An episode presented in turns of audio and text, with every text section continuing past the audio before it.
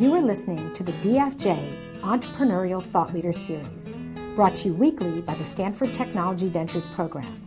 You can find podcasts and videos of these lectures online at e corner dot stanford dot e d u. It is my sincere pleasure to introduce our speaker today, Mårten Mickos. He is quite a remarkable entrepreneur. He was the, I'm going to make sure I get this all right, he was the C E O of MySQL, which he grew in a course of seven years from a small garage-sized company into a billion-dollar firm that was purchased by Sun. And after it was purchased, he stayed around at Sun and uh, was the senior vice president for Sun's database group. Before he did all of that, he uh, held many different positions in Finland uh, as senior executives in different firms. He's a physicist by training, and uh, I'm sure that all of you will be delighted to hear his story. So without further ado, Mårten Mickos. Thank you, Tina. Thanks for inviting me. It's a huge honor to be here today, and it's just amazing to see this audience and all the Finns and the Danes and the Brazilians and Colombians and Poles and, and, and everybody. Uh, I must just immediately tell you that when I joined Eucalyptus, where I'm now C E O, I was so excited because out of the founding team of six technical founders, we had one person from Russia, one from Poland, one from Italy, one from India, and two from the United States. And of the two from the United States, one was a little bit Polish and the other one a little bit Finnish. So it was a global thing getting going in small Santa Barbara, pretty little Santa Barbara on the Californian coast. But I'm here today to talk about entrepreneurialism and, and my learnings over the years. And you should know that I'm a slow learner. It took me many, many attempts before I could I could... be successful in the business in the way that Tina just explained. I did six startups in Finland before um, jumping on the MySQL opportunity. A- and I believe that entrepreneurialism is essentially a belief system, meaning you must believe in something that is bigger than yourself, something that is bigger than the business you are attempting to address, something that is bigger than the V Cs, bigger than everything. You must have a belief in something absolutely enormous that you can do for this planet or for this universe or for these multiverses.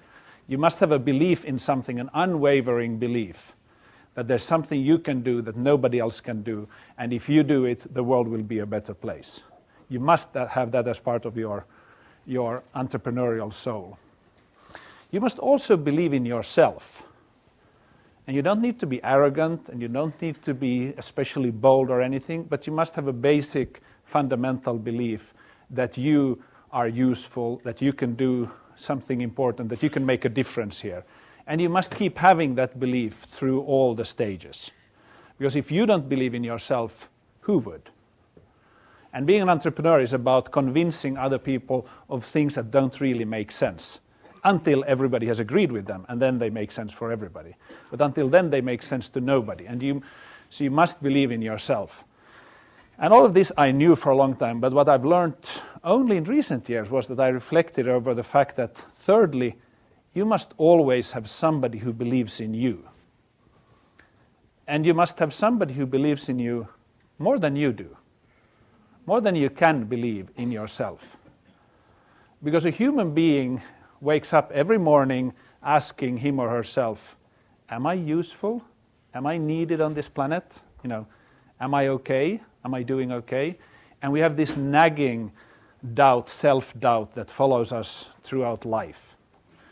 And when we are in a startup business or in the entrepreneurial world, we will face challenges, challenges that seem insurmountable, really bad situations. And then you have this double whammy, that just when it is bad, it also feels bad. And you're sitting there as the entrepreneur and realizing that you don't really trust yourself. You are not sure you can make it through the day. You're not sure you can solve the, the problem or the challenge you have. So you have those moments of self-doubt just when you cannot afford them.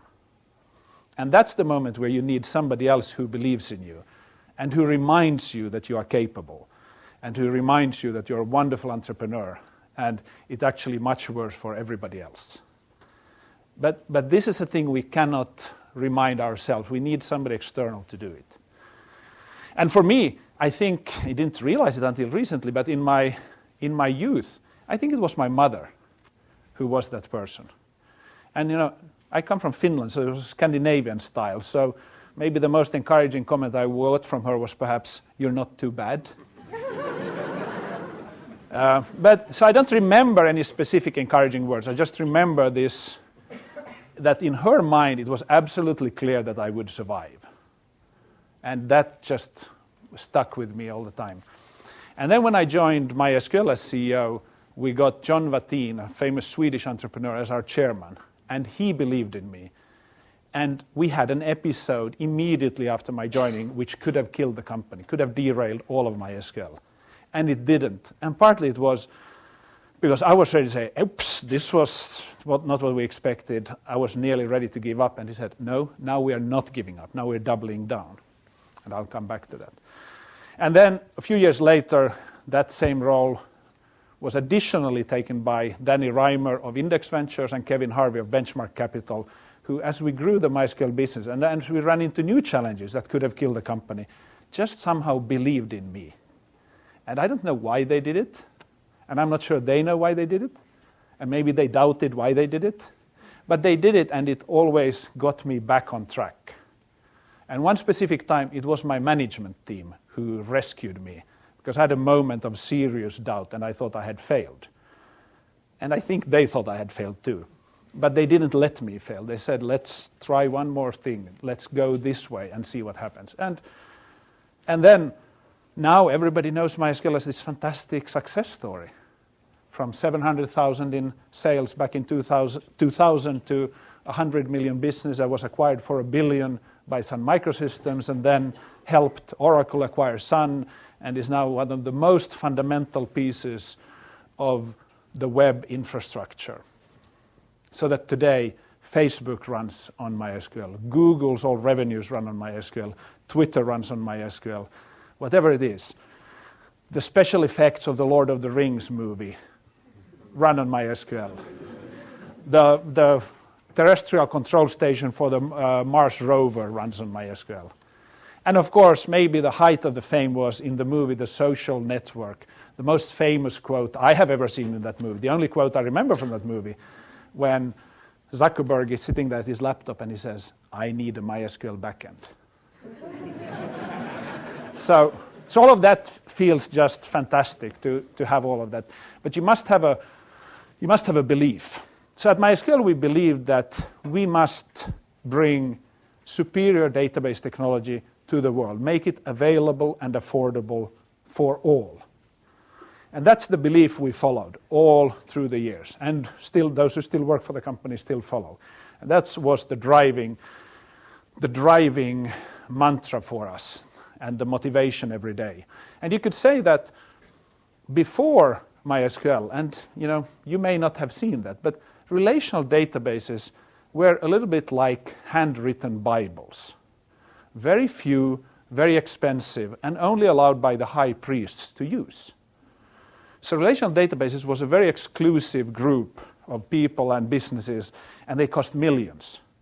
And then somebody invented a printing press.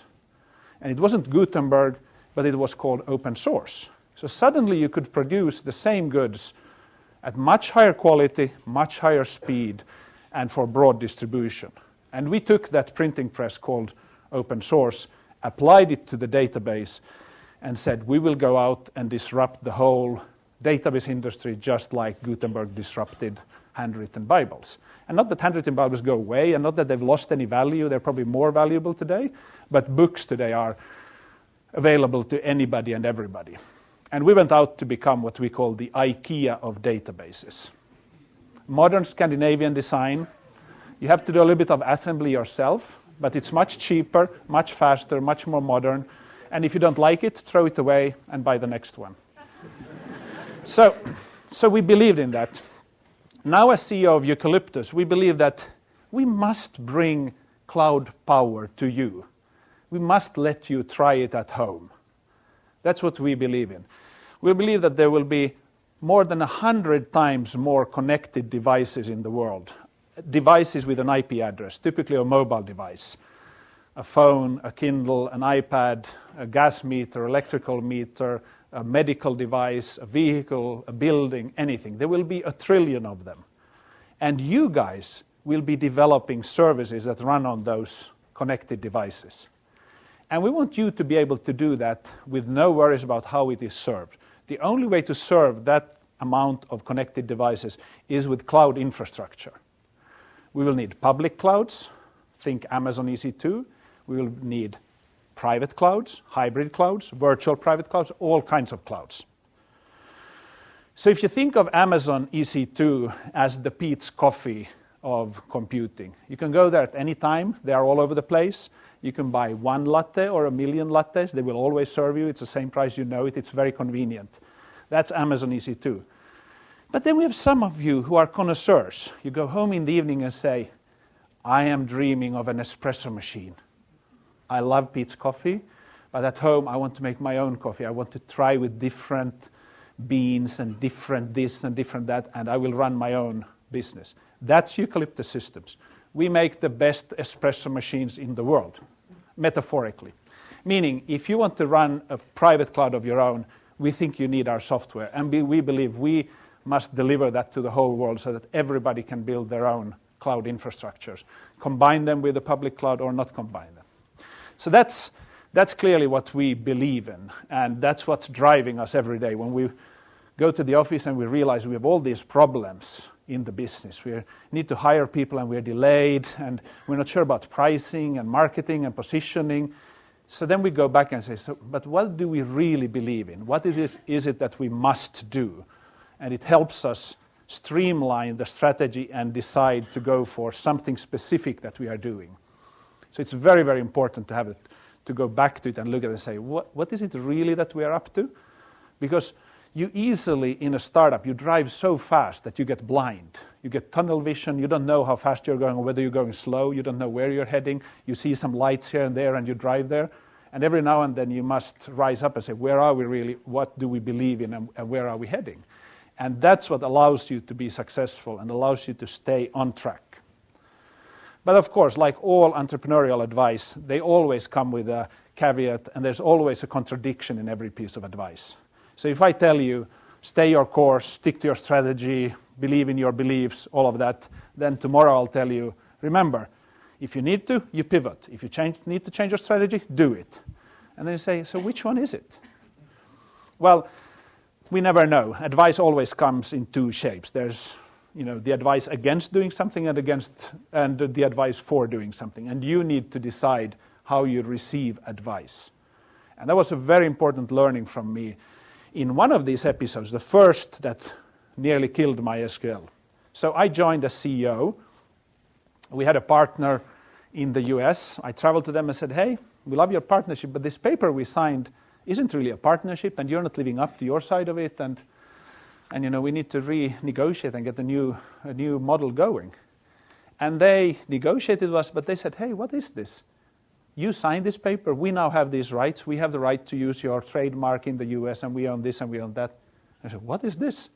And suddenly one day when we were negotiating with them, on the last Friday they said, could we take a break? We took a break, and David Axmark and myself, the one co-founder and me, we came back at five p.m. to their office, and we were met by, we were had traveled from Scandinavia, we were met by a local sheriff in the corporate office, and he said, are you Mårten Mickos and David Axmark?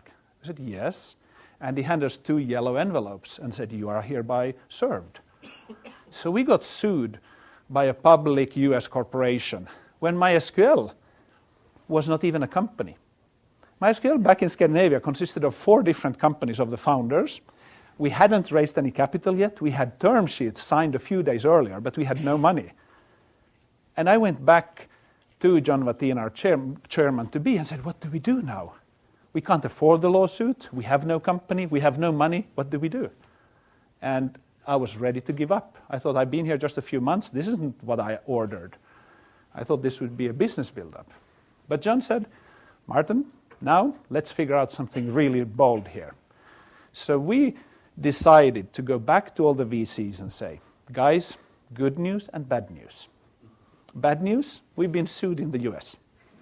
Good news, we'll give you twice the amount of, op- of shares for your money. And now, Scandinavia's pride is at stake. You're not allowed to withdraw. And of course, any smart V C would have withdrawn. You don't invest in a company that is just being sued. But we used all our methods of influencing and said, you cannot withdraw, because the Norwegians aren't, so you Swedes cannot. We had V Cs from Norway, Sweden, and Finland. So ultimately, we got all their money. We spent half of that money on, money on the lawsuit. We ultimately won. It was settled, but, but we got paid a, a payment. And it was the best marketing campaign ever for MySQL. The little company from Scandinavia being sued by a big, nasty U S corporation. It worked. So, but that be- shows how you must have belief, and somebody must believe in you for this to happen. And then we had a second incident, which was probably even worse. So those of you who know MySQL as a product may know that there's a two-tiered architecture. There's a database engine and a storage engine. And somehow the most popular and best storage engine was written by another Finn, and, and who had his own company called InnoDB, or that's the name of the product. So we negotiated with him about buying InnoDB. We said, hey, Heike, we will buy your company because we need to combine the two. And he negotiated with us, and everything went well. But at some point, he started hesitating and wasn't sure about our intentions and whether we would pay a right price, and he got worried. And in a series of missteps by me and the board and whoever, and I don't know what really happened, suddenly we got a call. I got a call from Charles Phillips, president of Oracle, who said, Mårten, I would like to tell you that this morning we acquired InnoDB, and we did not do it to slow you down. But there we had one of the most vital parts of our products being acquired by Oracle, the biggest database company on the planet. And I was ready to give up. I felt so bad. I felt I had betrayed the people I had hired. I had hired them to have a fantastic story. I said, this will be the biggest business ever. We'll go public. We'll acquire these companies. We'll get InnoDB on board. We'll embed it tightly in the product. And suddenly, the product was acquired by somebody else. And I flew back from London, where I got the news, back to the U S. That was the worst flight I've ever been on. I sat the whole time just thinking of how bad and lousy and and just unsuccessful I was. Ten hours. But when I ca- came back, the, my management team had already got, gotten together while I was flying, and they said, let's meet at your home tomorrow in two hours. So we had a meeting at our house, and they came in and said, Mårten, and they didn't say it, but I could see they were disappointed, but say, we are not letting this go. We are. We will support you. Here's a plan of how to do it. So we, in four hours, created a plan for how to go out even more boldly in the market. And on Monday, we told the press that, because people thought this would kill MySQL, we said, trying to kill a dolphin, and you know our mascot was a dolphin, trying to kill a dolphin, or trying to kill MySQL by buying InnoDB is like trying to kill a dolphin by drinking the ocean. And that single statement just changed everything. And we went out to prove that there are many storage engines, and InnoDB is just one. There's a whole ocean of open source software. And whatever you competitors buy away from our, our land, we will replenish. It's open source.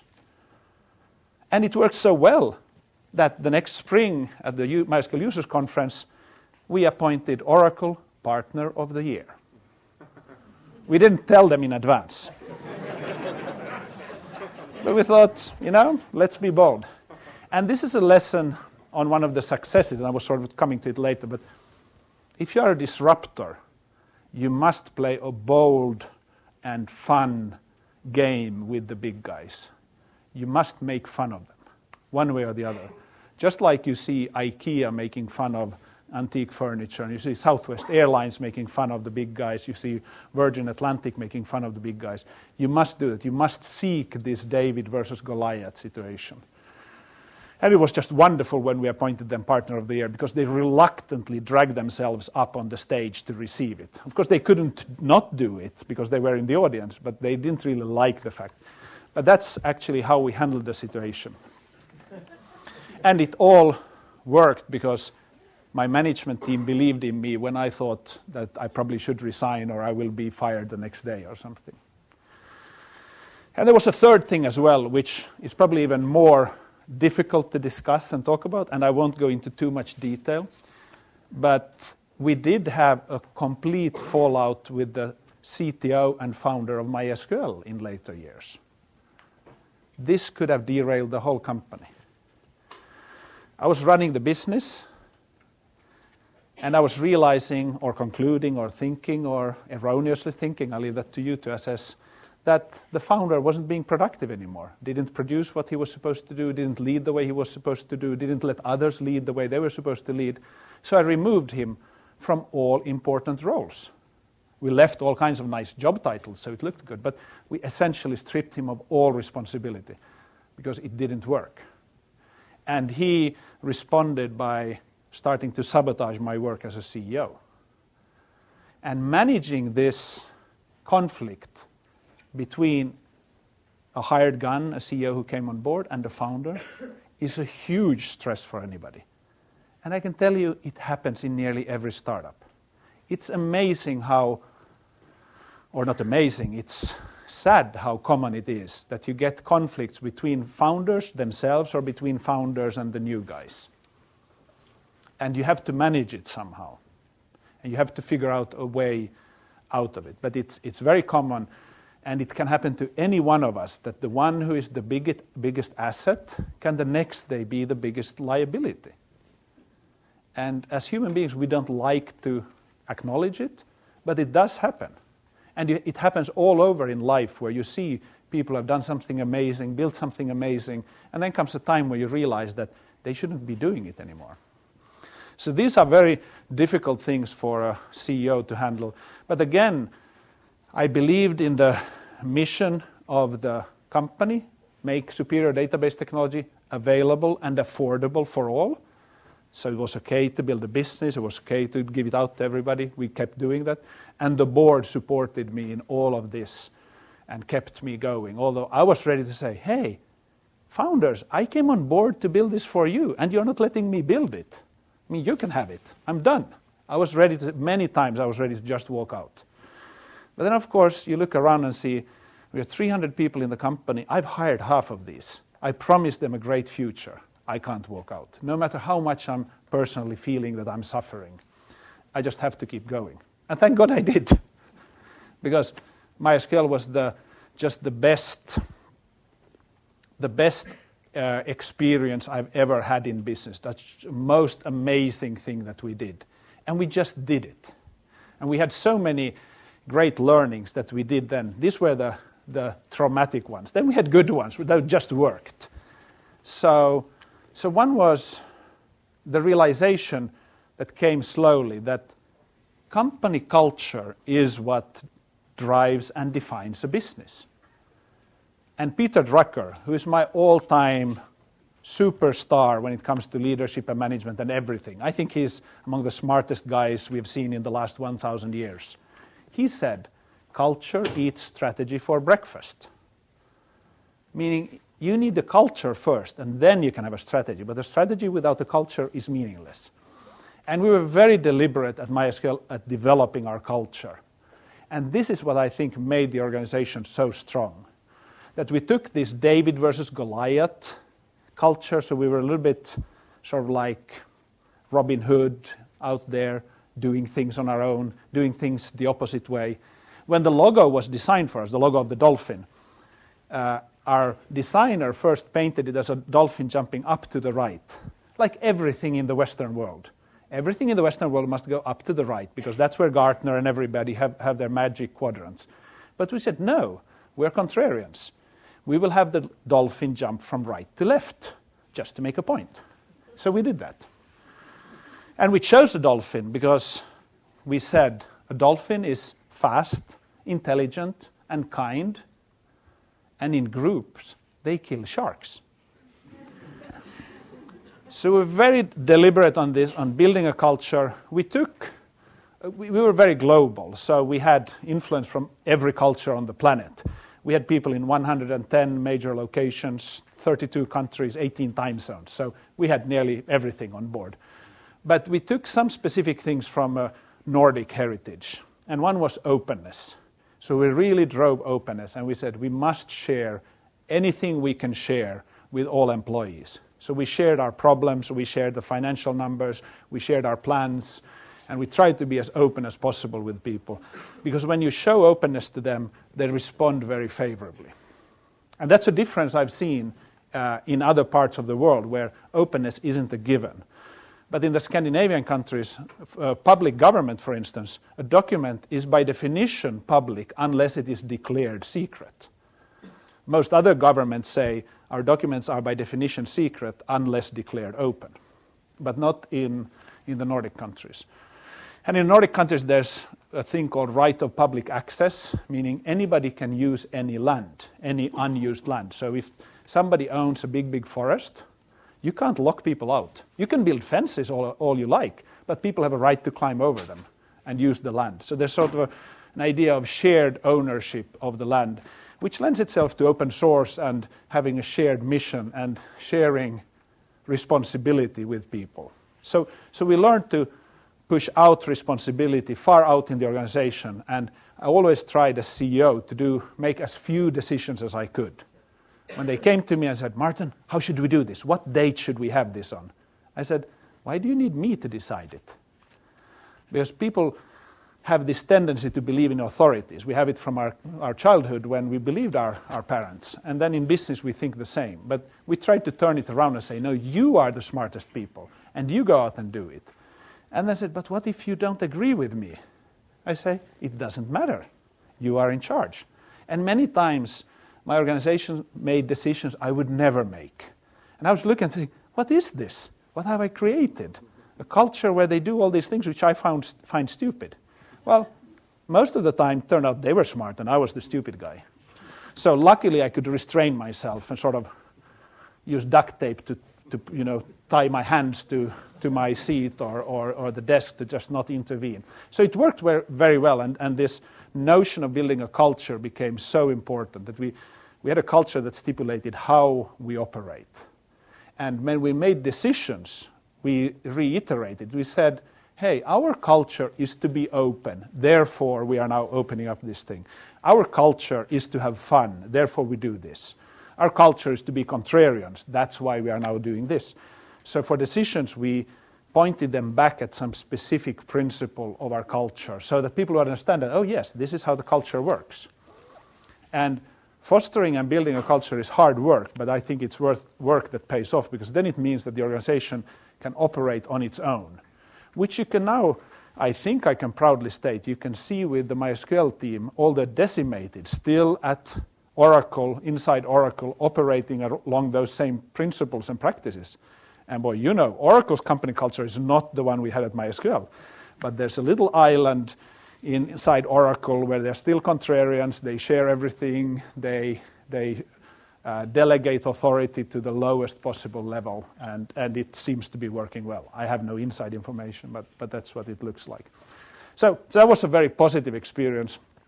And then building the global distributed organization. When we had five hundred people on board, seventy percent worked from home. From home. It all started when I joined as C E O, and our founder was in Helsinki, and I was in a suburb outside of Helsinki. I mean, it was a half hour to drive between us, but we never did.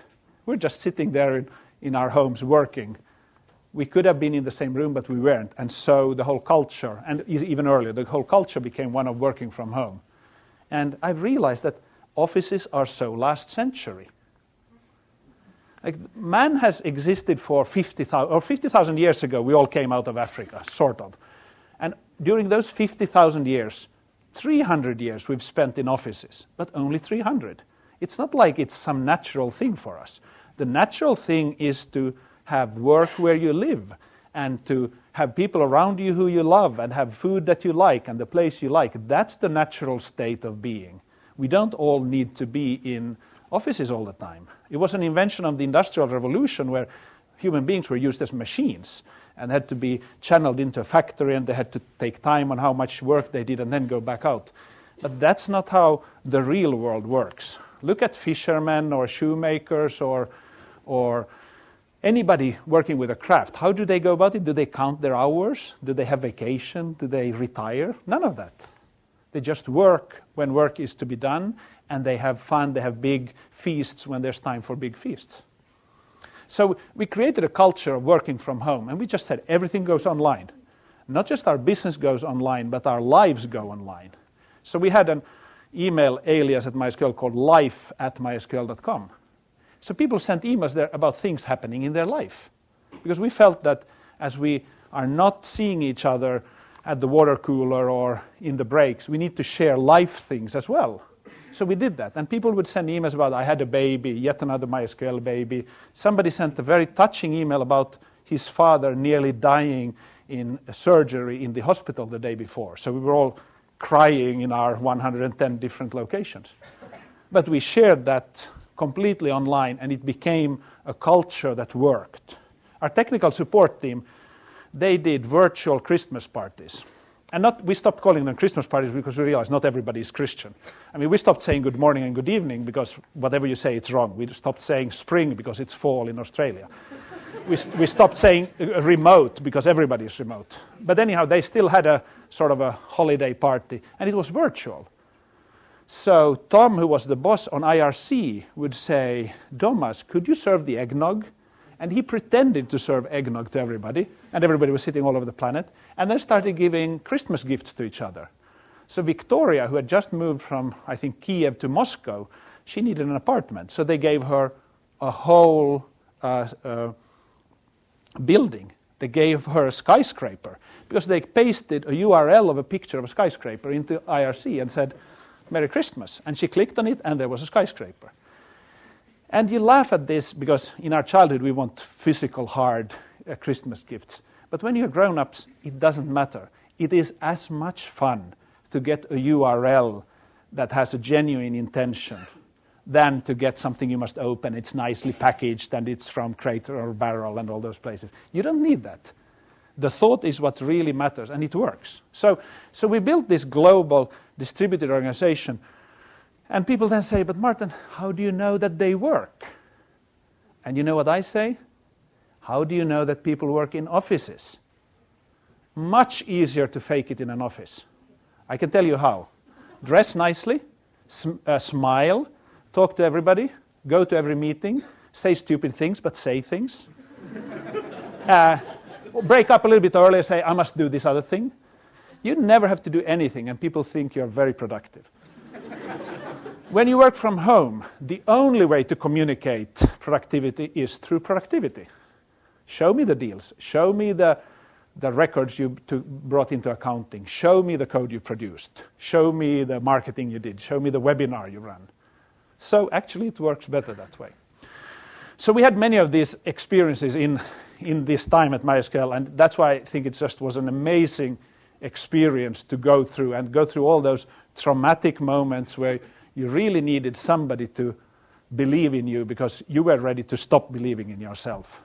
But then also the joy of doing things that we felt nobody had done before and just doing them, just in spite, just to show the world that you can do it in a different way. And sometimes we did it just to show because it was great entertainment, but it created a very strong culture.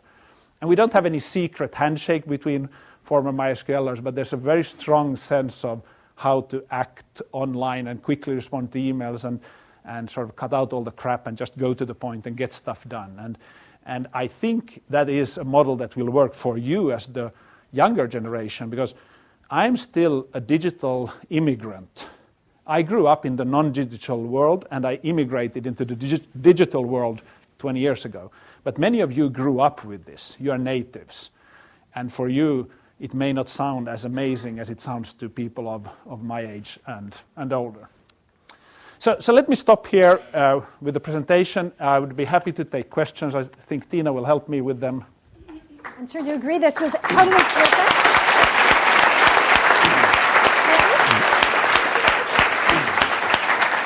So I'm going to take questions from the audience, uh, and but I want to start with one. Okay. So I'm so fascinated with these distributed offices, mm-hmm. and I'm curious, A, is there any downside? And B, how often do you actually see each other? Did you actually have to have a face-to-face relationship before this type of distributed working could work? Yeah, there's always downsides with everything you do. So sure, not all people like to work from home. We didn't really have distributed offices. We had people working from home, uh, which is, could be a little bit different. But yes, so not all people like it. Some people need that daily interaction and somebody seeing them so that they are in sort of the cadence of getting work done. You have to be very self-driven to do it. And for instance, we, just as an anecdote, we sometimes saw that young men who didn't have any other activity could sort of get too immersed by job and it go overboard. So we tried to make sure that they had a girlfriend or a mother or a cat or a dog or a hobby or something that they did. So yes, so that's a downside. Then if you need to do error correction, it's much more expensive. You have a guy in Brazil and he's not motivated or it's not working out, what do you do? You send somebody there for two weeks, yes? Or you ask him to come to your place for two weeks, yes. That's expensive. But we took the, the money we saved on offices, we spent on travel and these things. And then absolutely, you need to get together. But when people work from their homes, when we have the all-hands meetings, and had them at MySQL, people just loved to see each other because they hadn't seen each other in many months. If you have an office and you, you do a retreat, you know you have people who won't really stay there. They'll sneak out and go to a bar nearby or something because they've seen enough of their colleagues. And especially in the software industry, many people say, I love my colleagues, but I don't need to see them every day. so, so getting them together was important. And specifically if you had a very creative stage of something, building a new user interface, then we would let them meet every month or even spend a month in the same place. Uh, because that, that's where you need that absolutely immediate low latency interaction and body language and all the things that you don't really have online. Great, thanks. Question? All right, we talked about in our discussion class that you'll hopefully visit after this about like a model where like a couple days of the week people would go into the office and a couple days of the week they'd be at home. What do you think of like a hybrid model like that? Yeah, I think whatever works. Oh, sorry, yes. So the question was a hybrid model where two days a week you are in the office, three days a week you work from home. Absolutely it can work. It's, it's about, I think it's about culture and the discipline that you decide that you will have. That if people work from home, how do they communicate? And, and we're trying to install that now at Eucalyptus, which started in one location. But we say, if we make a decision, the decision must be documented and distributed to everybody. If we discuss something, we need to let everybody know. So we're trying to take pictures of things and make sure that those who are not in that very location are aware of it, or those who are working from home. So I believe that all these models can work. But I do know that human beings look for structure as well. So you, you can't keep it completely messy. Um, in what ways is Eucalyptus culture the same or different than MySQL? What have you learned in applying new things at Eucalyptus from a culture point of view? So that's a great question. So what, in what way is the culture at Eucalyptus different from the one at MySQL? I think they couldn't be more different. And I have to remind myself that now I'm C E O of Eucalyptus. I'm not experienced, I'm a new guy, I need to learn, I need to build this on my own. I can't just come in and think I knew and I know how to do it. Because MySQL was a disruptor of the old. Eucalyptus is an innovator of the new. That research project funded by N S F was the first uh, private cloud software platform in the world. And it was founded by six PhDs on a PhD program. MySQL was more like college dropouts. And all those things work. It doesn't make one better than the other, but it does change a culture. So the Eucalyptus culture is different. It, we, we don't have any sort of big Goliath that we are disrupting. Uh, we are deeper in the infrastructure, so we sort of have potentially mathematically more difficult things we're dealing with, like building distributed software, which a cloud platform is, is more difficult. So we are more of a serious organization, whereas MySQL was more like a wild bunch. And, and there are other differences as well. So as a C E O, and why I joined Eucalyptus was I thought the founding team was just astonishing. And I felt, wow, I, I want to work with these people. And I felt that the culture they had built was a good foundation to build on. When a C E O comes in, you have to change the culture somewhat. So we made us more outgoing, more focused on customers and the open source world, and many changes we are doing, but we're keeping those basic principles of very high integrity, serious attitude towards how software is built. And so so it is a different a different culture, and I'm enjoying it. I'm so happy that it's that it's a new thing. It's a, you know, I'm learning something new. I get to test some ideas, and I have to I have I can take some of my learnings from MySQL, but not at all all of them. So I'm going to ask another question. Yes, go ahead, Tina. Speaking of learnings, You yes. were a technology, you were a physics major in school, right? And then you transferred into becoming a C E O. Uh, are there things you wish you had learned when you were a student or when you were younger that would have helped you on this path? So I will answer your, your question very honestly, which isn't necessarily what every professor would like me to say. But I applied, I sort of, when I was young, decided that Helsinki University of Technology was the best school in Finland, so I'm going there. And then I looked at the different departments and saw that technical physics is the most difficult to gain entry to. So I said, okay, that's mine. And I was happy to know that it was the least technical one, because I'm not technical.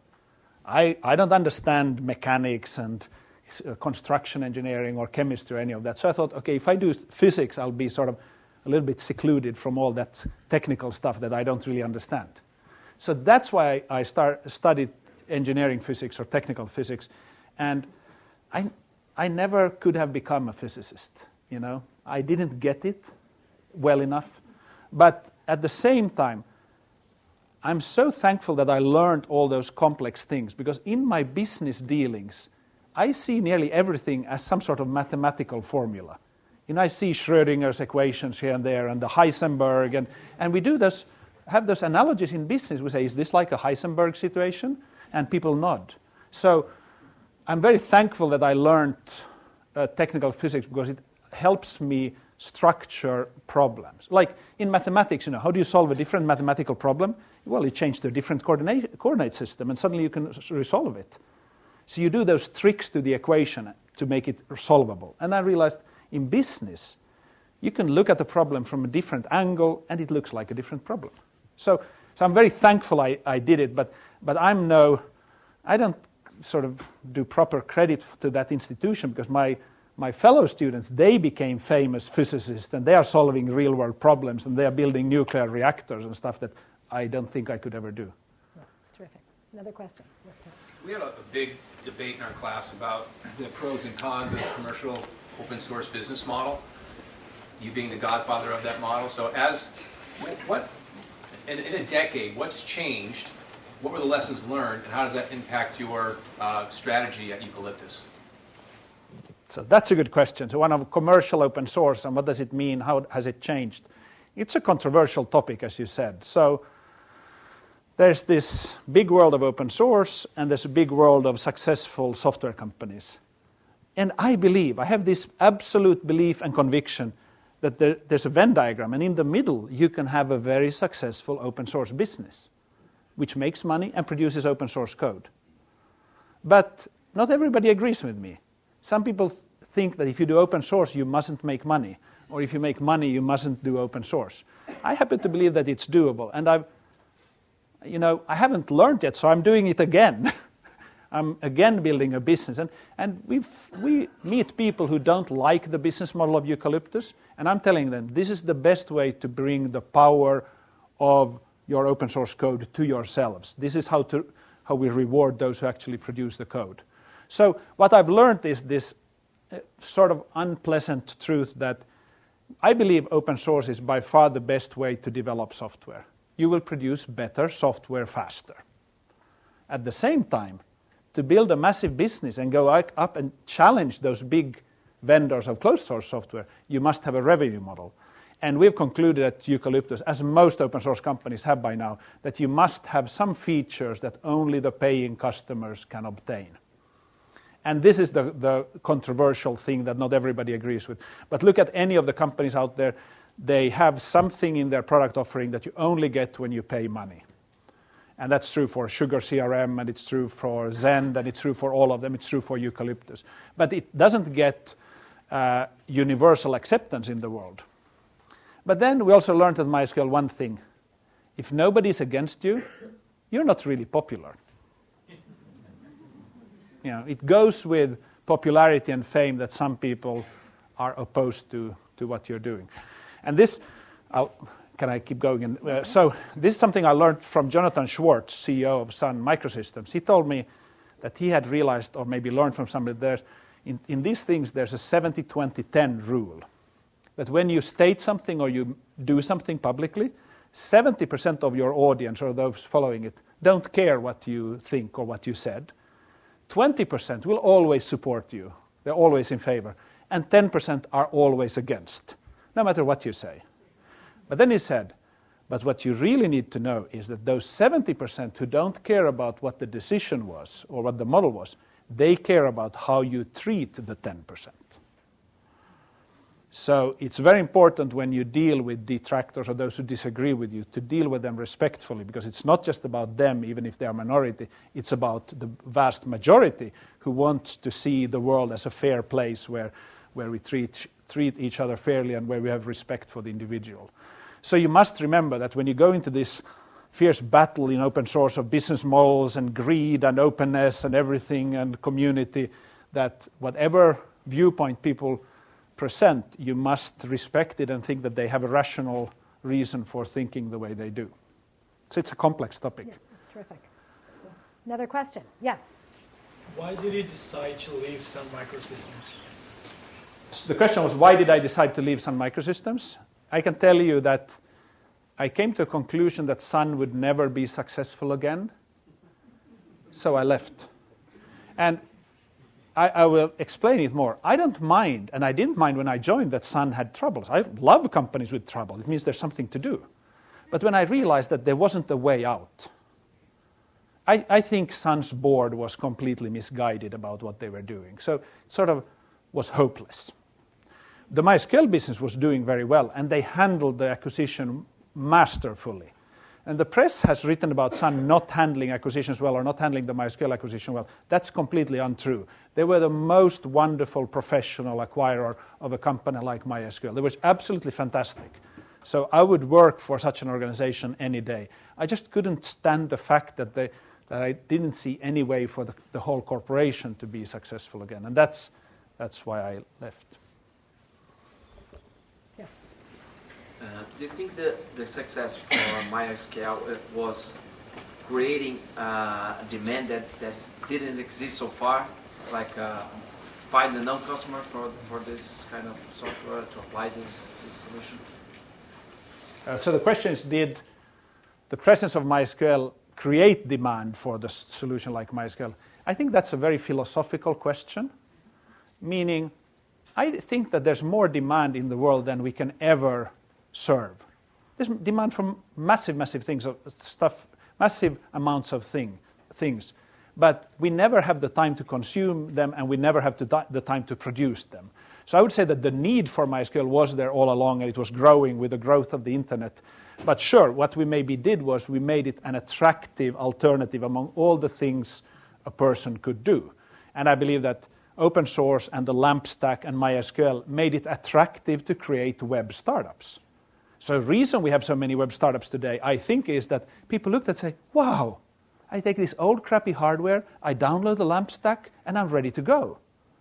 And I think, therefore, we had more startups than we would have had if it had been like in the nineties, where starting a company cost you twenty times more.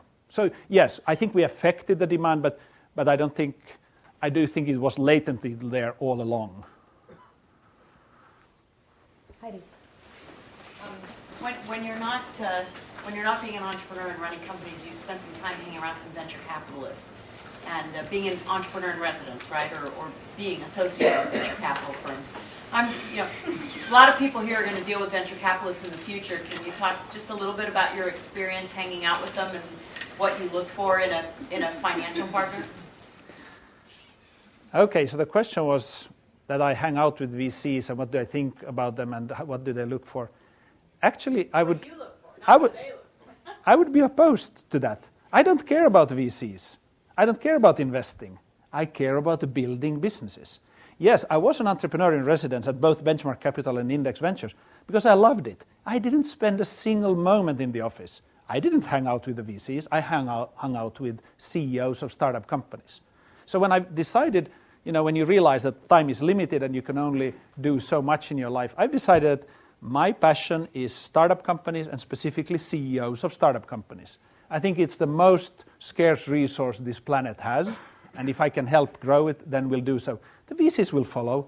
There are more V Cs than we need. There's more money than we need. I mean, money is not the issue. The issue is leadership and driving a business. So, so sort of people think that I'm some sort of investor, and it, you know, I'm not offended by it, but I sort of, to me, it misses the point. That's not my passion. I may have made a few angel investments because I believe in in C E Os, but my rules, I, I don't do them anymore, but when I did angel invest investments, I had two rules. Rule number one, don't do them.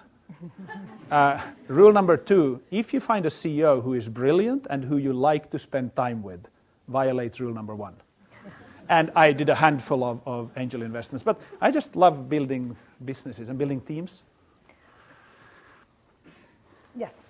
Uh, so uh, after MySQL is applied by Sun, uh, what do you think of the future of MySQL uh, applied by Oracle? Uh, what do you think of uh, its future? So the question is, what do I think about the future of MySQL now as it is part of Oracle?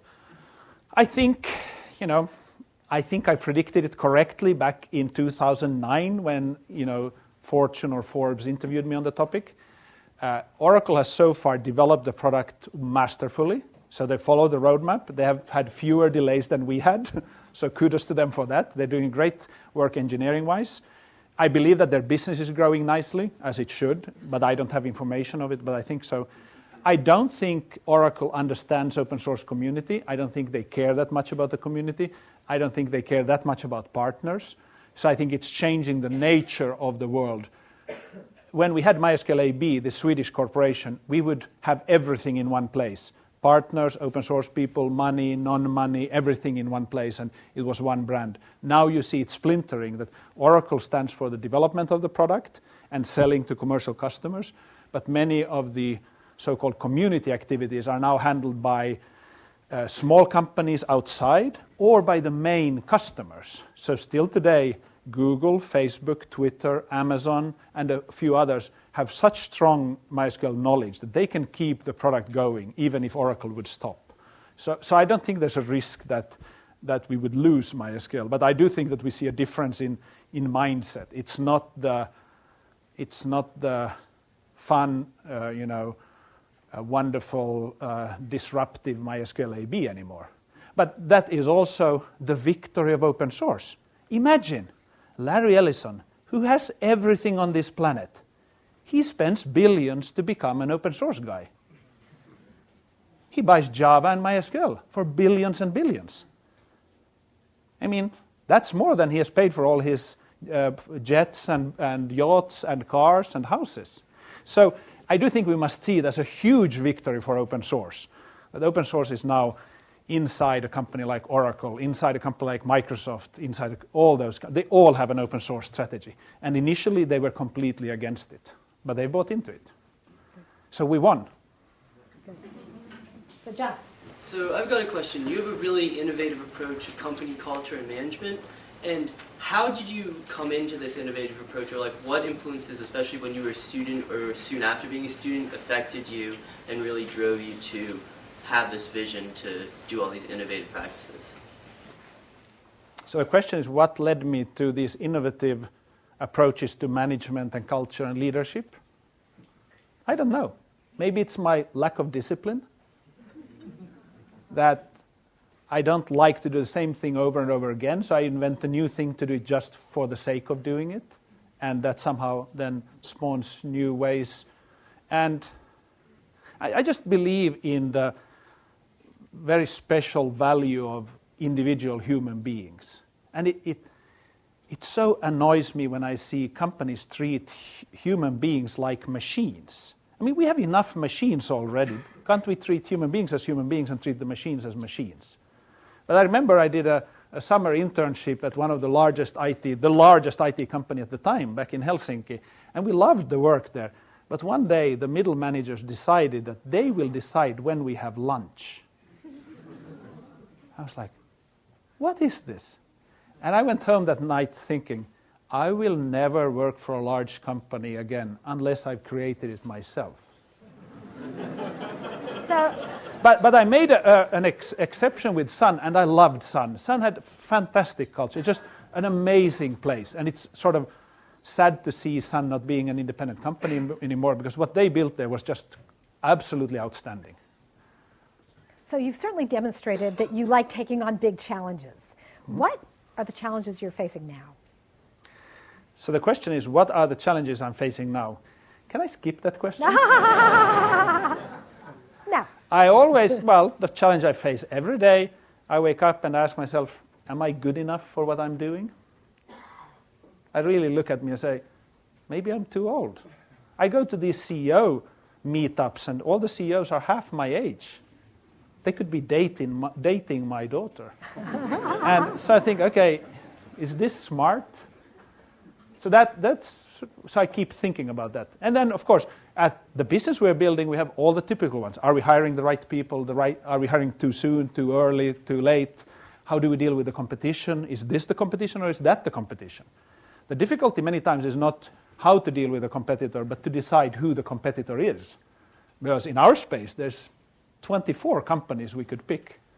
And I'm sure two years from now, we will know who really got it together. But things are never the way they appear. Somebody spends a lot on marketing. Somebody is popular here. Somebody is strong there. Somebody is stealth doing something even bigger. And, and you really have to be paranoid to understand and see what's happening out there so that you don't get suddenly you know, surprised by something that somebody else does. Those, those are my challenges. Yeah.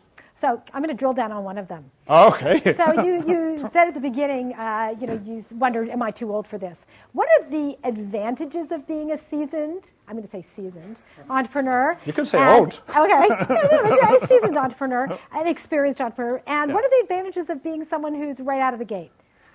So I love this saying that somebody taught me, that he was a brilliant executive. All he lacked was inexperience. Because when I joined MySQL, I knew databases. I knew nothing about open source. It looked good from the outside, but I didn't know anything. And now somebody calls me godfather of commercial open source. I'm like, woo! Because I really didn't know nothing. But I got the advice back in two thousand one. Somebody said, Mårten, you should become the expert on open source business models, because that's that will drive business. And I decided to do that. So I read everything I could and thought through everything I could about open source business models. And I became the go-to person for all the journalists and everybody who wrote about it. So the inexperience was very useful. And I'm hoping now that I have inexperience that will be useful. But the benefit of me is that I don't freak out anymore. You know, there are few things that really shock me. Uh, I don't care what people call me or what my salary is or whether I'm a V P or not. I mean, sure, when you're a C E O, you're a C E O. But, but when we're younger, when we're your age, we're so full of ourselves. We think that it's me and me, and I deserve this, and I must be this, and I must plan my career. And we go, we do all kinds of sort of busy work just because we think we must. And then when you reach this mature age that I am at now, then you say, okay, it's all about having fun, building business, working with the best people. So that's one strength. And then you get, you become a better judge of character. You quicker identify the people you should hire, the people you shouldn't hire. You, you are quicker at communicating. You sit down with somebody and you just exactly exchange the right information. And when I was younger, I could just go on and on, and I felt I was being productive, but I wasn't. I was sort of just spinning on the surface when I should have gone much deeper. So that's, I, that I think... Uh, is a benefit. Then I know more people now, much, many, many more than I knew back then, and that helps. Um, I think that's it. And that's fabulous. I hope you'll all join me in thanking Mårten Mickos for this amazing session. You have been listening to the Draper Fisher Jurvetson Entrepreneurial Thought Leader Series, brought to you weekly by the Stanford Technology Ventures Program. You can find additional podcasts and videos of these lectures online at e corner dot stanford dot e d u.